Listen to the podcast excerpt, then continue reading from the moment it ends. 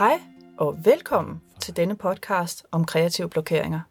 Har du en kreativ blokering lige nu, så sæt høretelefonerne i ørerne og gå en tur, mens du hører denne podcast, som forhåbentlig kan give dig nogle redskaber og inspirere dig til nye vinkler at angribe dine kreative udfordringer på. Jeg hedder Morten Using. Jeg er underviser og værkstedsansvarlig for beklædning her på Designskolen i Kolding. Og så har jeg været selvstændig i seks år. Jeg hedder Line Rumhult.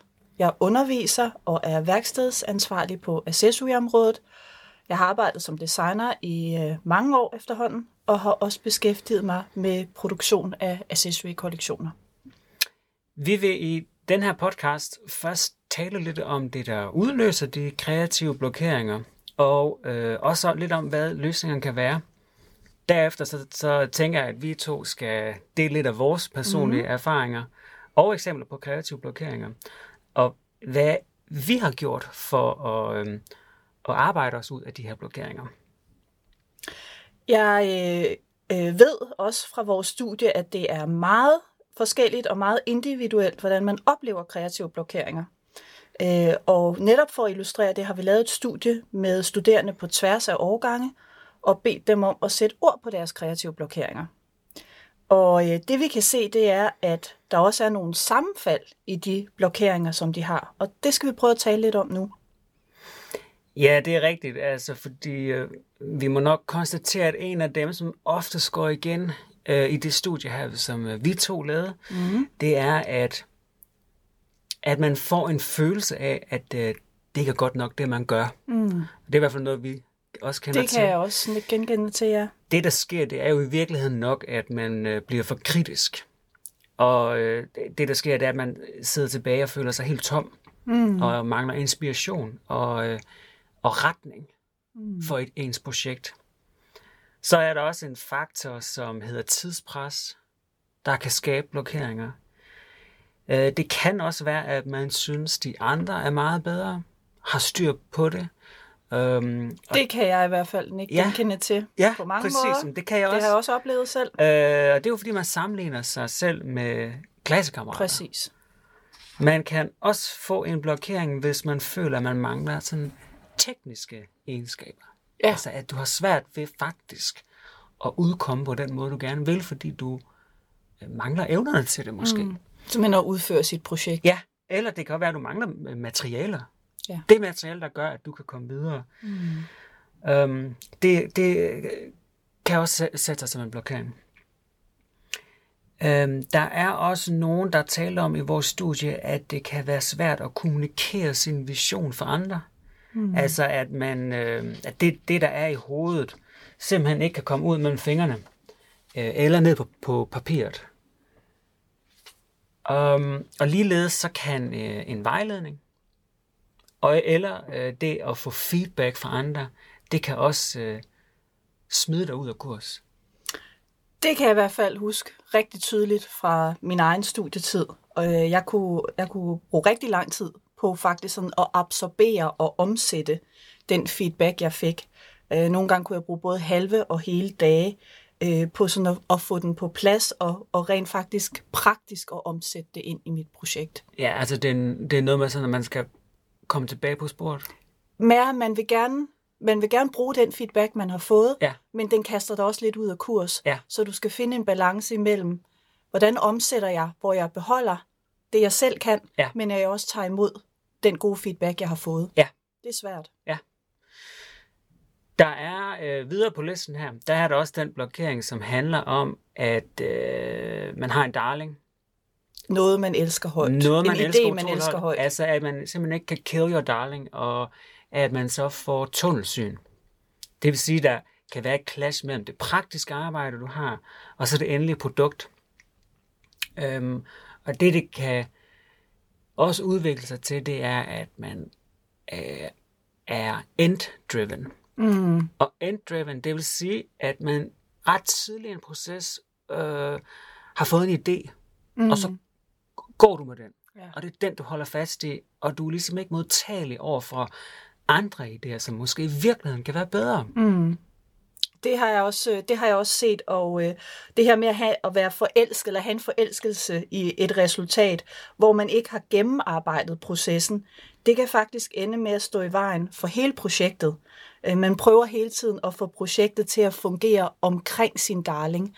Og det er rigtig ærgerligt, at man ikke dykker ned i processen og ser, hvilke muligheder, der kan åbne sig op, fordi dit resultat vil blive bedre af det, hvis du er åben over for mulighederne undervejs. Jeg synes, det er meget præcis sagt, det der med, at man får sit, øhm, man prøver at få sit projekt til at, at fungere omkring sin darling. Ja. Det er noget, der er meget typisk at se i hvert fald. Nå, øh, en anden blokering, det kan jo også være, at man simpelthen sidder og har en mangel på løsninger. Mm. Øhm, det modsatte kan også være gældende. Altså, at du simpelthen har for mange muligheder at vælge imellem. Og projektet, det så er åbent for længe. Øh, og, det, og man kan måske være bange for at tage en beslutning. Man, man ligesom føler sig, at nu låser projektet, mm. hvis jeg tager den her beslutning. Mm. Så det kan også være en blokering for at komme videre. Det bliver jo en, en form for handlingslammelse, og, og så er man ude af stand til at tage beslutninger. Øh, og det er jo heller ikke godt. Nej. Så kommer man ikke videre. Nej, præcis. Det var, øh, det var nogle eksempler på, hvad blokeringer øh, øh, de kan være, og hvad der kan udløse det. Øh, jeg tænker, at dig, som lytter med, du kan måske genkende nogle af eksemplerne fra dine egne kreative processer. Øhm, og øh, heldigvis, så er det ikke kun kan man sige, udfordringerne, vi skal kigge på. Vi har også på baggrund af vores øh, studie med studerende øh, bedt dem om at komme med en række løsninger. Og dem vil du give et bud på, Morten? Ja, Altså, øh, et af de bud, der var fra de studerende, det er, at øh, der var en studerende, der øh, skrev, jeg går en tur og laver noget andet. For eksempel lytter til en podcast eller musik. Og det er jo ret sjovt, Line, fordi det ligger jo meget i tråd med det studie, vi har læst om fra mm. Stanford University, mm. som hedder Give Your Ideas Some Legs. Um, altså, at du simpelthen skal ud og gå en tur Mm. Og øhm, i det studie fra Stanford, der kunne man se, at det øgede de medvirkendes kreativitet med 81 procent. Ja. Hvilket er meget, meget Det er rigtig meget. Ja, og det... du får simpelthen en, en bedre gennemstrømning af nye og innovative idéer, hvis du rejser dig op og går afsted ud. For eksempel, vi har lavet den her podcast for, at du netop tager den i ørene og går ud nu og får, øh, kan man sige, renset hjernen. Det er lige præcis der, hvor vi sagde, stop alting. Ja, og ud, gå en tur. Ud med dig. Ja. Uh, den anden teori, uh, som uh, lidt ligger i tråd med den, det er den, der hedder change of scenery. Mm. Uh, altså, at du fysisk bliver nødt til at flytte dig fra problemet. Hvis du sidder og arbejder ned over et eller andet, så ja, enten gå en tur, eller sæt dig hen i nogle andre omgivelser. Måske med, med nogle andre mennesker, så du får nogle andre stimuli. Mm. Um, en det er en løs... slags miljøskift kan man sige. Ja, det er miljøskifte, lige præcis. En, en løsning på en problem kan også være, at du stiller dig selv det spørgsmål, hvad er mine muligheder? Mm. Og det lyder meget let, øh, men der er en model lavet af John Whitmore, som hedder Grow-modellen. Mm. Og et af de punkter, det er nemlig, what are my options? Og det lyder meget lige til, men der er jo altid muligheder, hvis man kigger på det. Og jeg tror, det er rigtig godt at blive mindet om det, fordi jeg tror faktisk, at man kan glemme, at der altid er muligheder, og måske bare lige sådan en reminder til dig selv om, prøv lige at liste, hvad er mine muligheder, fordi man bliver så fastlåst ja. ellers. Problemet er jo nok, at nogen synes, at de muligheder og løsninger er virkelig dårlige. Mm. Øh, men så må man bruge en udelåelsesmetode. Mm. Altså simpelthen for, at du kommer videre. Øh, der sker jo det, Altså, hvis man ikke tør tage et valg, at dit stressniveau, det forhøjes. Ja. Altså, fordi du bliver ved med at have bolde i luften og udskyde din valg, altså du bliver ved med at have alle bolde i luften, ja. og, og så også udskyde dit valg, så er det svært at navigere i. Mm. Og du bliver mere og mere stresset. Ja. Man kan også opstille sine valg som nogle dogmer, øh, og dermed lade et tilfælde råde. Det kan der også komme nogle spændende ting ud af. Altså, så er du jo ikke den styrende part, men præmissen for projektet, det er øh, ligesom, at øh, tilfælde og de muligheder og begrænsninger, det er også medfølger. Mm. Altså, at det er det, der ligesom er styrende for projektet. Når du, når du siger dogme, Morten, vil du ikke øh, prøve at give et eksempel på, hvad kunne et dogme være? Jamen, et dogme, det kunne være, at du siger til dig selv, øh, jeg må kun arbejde sort. Ja. Eller jeg må kun arbejde i et bestemt materiale. Ja. Eller at jeg skal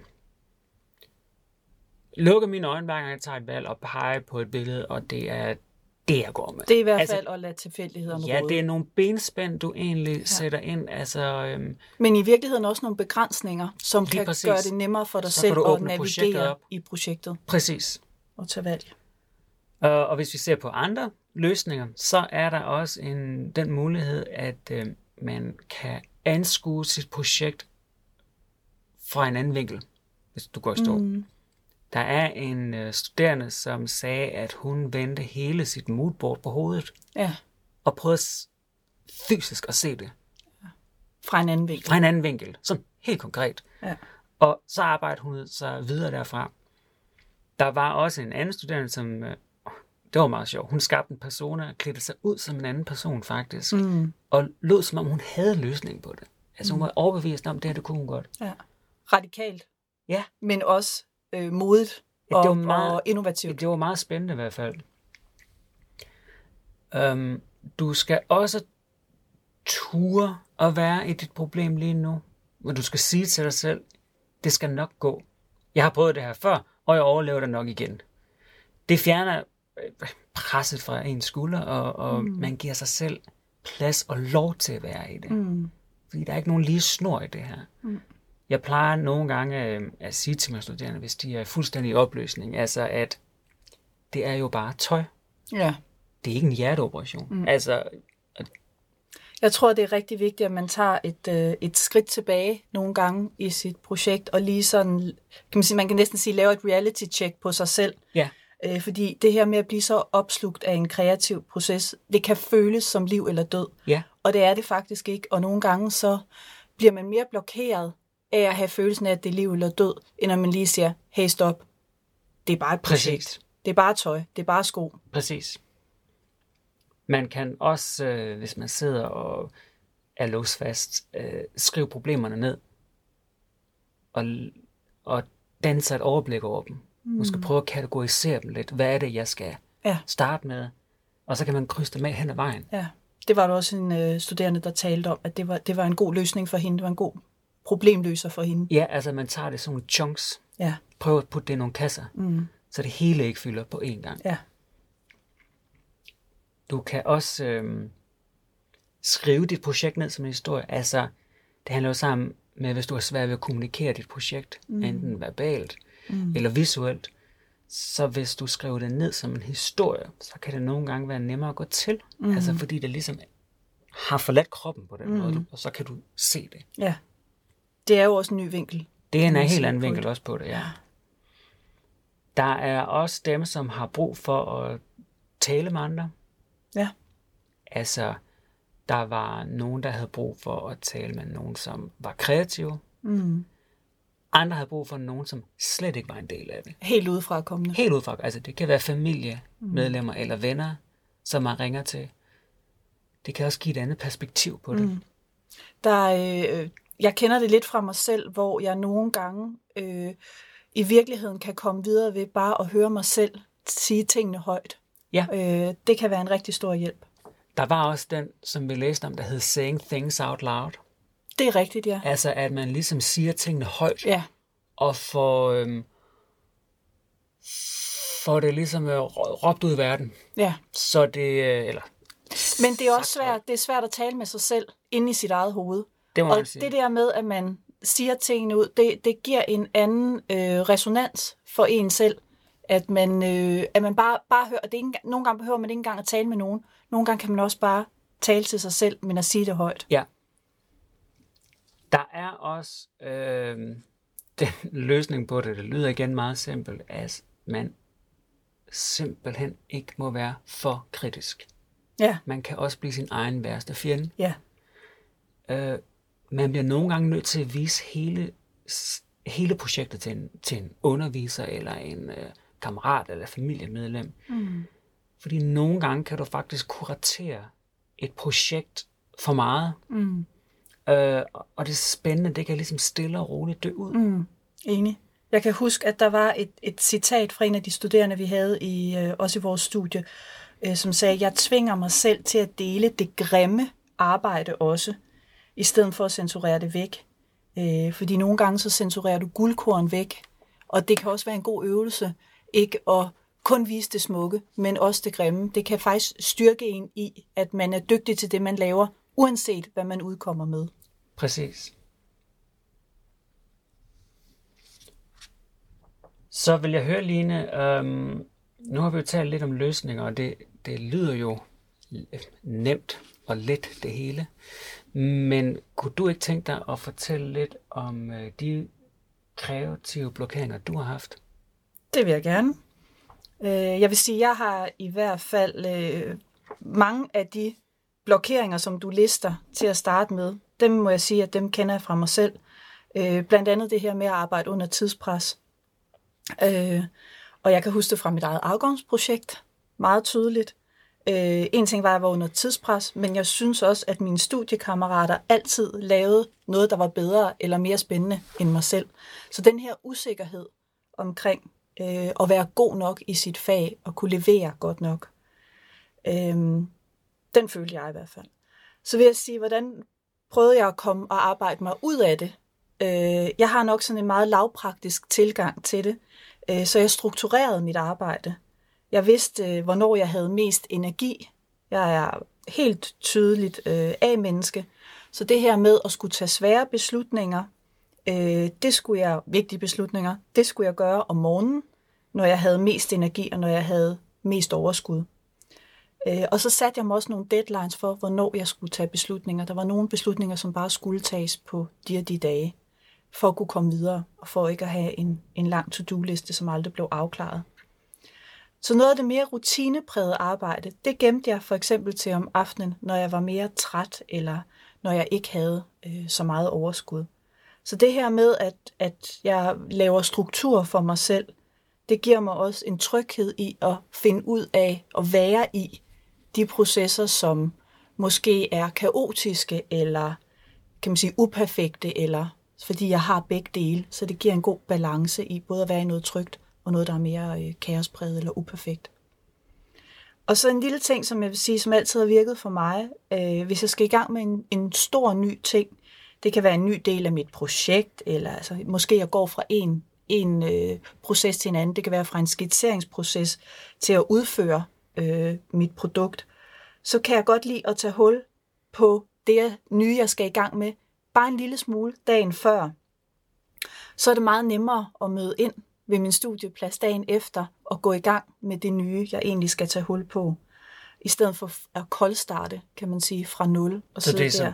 præventivt? Det er simpelthen en nemmere måde at komme i gang på dagen efter, i stedet for at starte med at lave en masse overspringshandlinger. Så det er nemmere for mig selv at gøre det på den måde. Og det jeg kunne gøre, det var for eksempel, at jeg lavede en lille plan for, hvilket mock-ups skal jeg lave i morgen, eller hvilket specielt materiale vil jeg gerne arbejde i, eller Øh, er der nogle specielle teknikker, jeg gerne vil dykke ned i? Og så, øh, og så var det nemmere at komme på arbejde dagen efter. Så det er i hvert fald noget af det, der har hjulpet mig. Øhm, så vil jeg, hvis jeg har laver, øh, for eksempel når jeg har arbejdet ude i industrien og lavet store kollektioner, så kunne en blokering være, at jeg ikke kunne danne mig et fuldt overblik tidligt i processen over, kan man sige, alt, alle de produkter, jeg i virkeligheden skulle lave for at få en samlet kollektion. Øh, og så var kunsten for mig i virkeligheden at blive i det, der var svært, øh, og arbejde videre, selvom jeg var uden for min komfortzone, fordi jeg på en eller anden måde ikke, ikke følte, at jeg havde kontrol.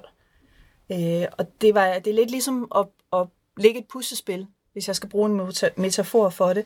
Du skal starte med en brik, og så arbejder du måske på forskellige områder af det større billede på én gang, men du bliver nødt til at arbejde på de forskellige områder og så have tiltro til, at der kommer en rød tråd, og at der dannes et fuldt overblik til sidst. Og selvom det er et kontroltab, så er det meget vigtigt at blive ved med at arbejde i det. Så det, det er nogle af mine erfaringer, både fra min studietid og også senere øh, ude i industrien. Har du ikke garanteret også stået med nogle kreative blokeringer, og hvordan har du måske gået til det? Jo, altså jeg vil sige, jeg synes jo næsten, at hele mit, øh, virke som, som designer eller kreativ øh, har været en lang, blok- lang blokering. Eller det er i hvert fald noget, der, øh, der altid har været der, altså lige siden jeg var studerende. Mm. Faktisk lige siden jeg var barn og, ja. og var kreativ, mm. hvor jeg overhovedet ikke Mm. kunne styre det. Til i dag, hvor jeg, jeg ved, jeg kommer igennem det. Mm. Jeg har stadigvæk en oplevelse af at være i frit fald. Mm. Altså inden for det seneste år har jeg haft to ret store opgaver blandt mange projekter, men jeg har haft to. Og der var jeg øhm, ude at skide. Ja. Og øhm, øh, følte ikke, der var nogen, der forstod det. Der var ikke nogen, der forstod, hvad jeg stod i, og hvor svært det var at løse. Så du bliver rent fysisk også følelsesmæssigt påvirket af det. Meget, og øhm, jeg, jeg føler, at øhm, folk skal bare stride Ja. ja. og holde deres kæft. Ja. For ingen kan hjælpe en. Ingen verden. og, og I forstår mig ikke, og jeg øh, prøver faktisk at lave kunst der. Ja. Og den det- følelse kan man godt lidt stå Og med. det er utrolig meget have hovedet op i sin egen røv. Jeg, jeg er jo også pinligt bevidst om det Ja. nu. Så jeg har lært at have det øhm, og distancere mig lidt til det. Jeg ved, det er der, men jeg ved også, at jeg kommer igennem det. Mm. Og jeg, jeg, øhm, jeg er jo temperamentsfuld faktisk i mit arbejde. Mm. Men, men jeg kan ligesom godt prøve at adskille det lidt fra, når jeg så ligesom tager hjem eller måske jeg i virkeligheden ikke er særlig god til det. Måske er det noget, jeg gerne vil være god til. Mm. Men, men jeg har prøvet det så mange gange før, Mm. at jeg ved, jeg kommer igennem det. Og jeg ved, jeg finder en løsning på det. Mm. Man kan sige, det som der er, er det som jeg gjorde, det var, at jeg, i hvert fald i de her to projekter, det, det, var, det var også nogle af dem, da jeg kom igennem det, som var noget af det bedste arbejde, jeg har lavet. Ja. Og det var noget af det, der måske har fået i virkeligheden mest øh, anerkendelse eller, mm. eller omtale. Jeg ved ikke, om det er en målestok Mm. For, om det er et godt projekt. Øh, men jeg var selv meget glad for det. Tror du, der er, var det altså, vigtigste. er der, kan man sige, en lighedspunkter imellem, at det var så svært, og det udkom så godt? Jeg tror Eller- i hvert fald, jeg var dybt nede i en, i en materie, hvor hvis jeg havde været på overfladen, så var projektet ikke lykkes. Blevet lige så godt? Jeg var virkelig nede og grave i Det var nogle blod, ting sved og og, tårer. og, og arbejde mig ud af det. Ja. Og det var meget på den måde, at jeg lavede nogle hurtige mock-ups. Altså materialerne ville ikke det, de skulle. Ja, der var blevet noget tilsendt, noget forkert fra Italien, mm. og der var ikke tid til at få noget nyt. Og jeg skulle ligesom have den her tidspres, deadlines, mm. tidspres, faktor, også mm. ordentligt have den. Det er jo tit en kombi af alle mulige forskellige Yes. faktorer, Ja, der gør, ja, ja. at du øhm, får en blokering. Ja. Og jeg lavede nogle rapid prototyping, og jeg synes, det hele var noget lort. Mm. Der var ikke noget, der fungerede. Så jeg var simpelthen nødt til at, at lave en udelukkelsesmetode på det. ja. Og så, og så komme videre med den fra, og så turde tro på, at det er godt nok. Hvordan rent praktisk lavede du den udelukkelsesmetode? Øhm, jeg skrev nogle ting ned. Fordele og ulemper. Og Ved så, materialet, eller? ja, hvad, hvad det kunne. ja. Og hvad hvis jeg gjorde det her, eller hvad hvis jeg brugte det her indlægsmateriale, eller hvad hvis, Ja. jeg, hvis jeg syede det på den her noget, eller hvad med Ja. den afslutning. Ja. Og så tog jeg billeder og tænkte over det. Jeg prøvede lige at gå en tur på det, faktisk. Mm-hmm. Og det, der, der var vi jo ikke i gang med det her projekt. Mm-hmm. Så noget med lige at træde væk fra det, altså fysisk fjerne sig mm-hmm. fra projektet, det hjalp mig helt vildt meget. Ja. Så altså, det, det, er, det er noget af det, der har gjort, at jeg øhm, i dag sidder med en erfaring og, og ved efter så mange blokeringer, at øh, jeg kommer igennem det. Mm. Tusind tak for at dele, Morten. Ja, selv tak, Lene. Vores erfaringer, det er jo både for os, og når vi har talt med andre designere, det er, at det er fuldstændig fælles, at vi alle sammen oplever kreative blokeringer. Det er et grundvilkår, når du er i en kreativ branche, og når du laver kreative projekter. Det gode er, at efterhånden som du har været i dit fag længere, så får du flere og flere redskaber og indgangsvinkler til at arbejde dig ud af de kreative blokeringer. Det vigtige er, hvordan du håndterer at komme ud af krisen igen, og det håber vi, at denne podcast kan være med til at hjælpe til. Så tak fordi du lyttede med, og held og lykke Ja, held og lykke. fremover med dine kreative projekter.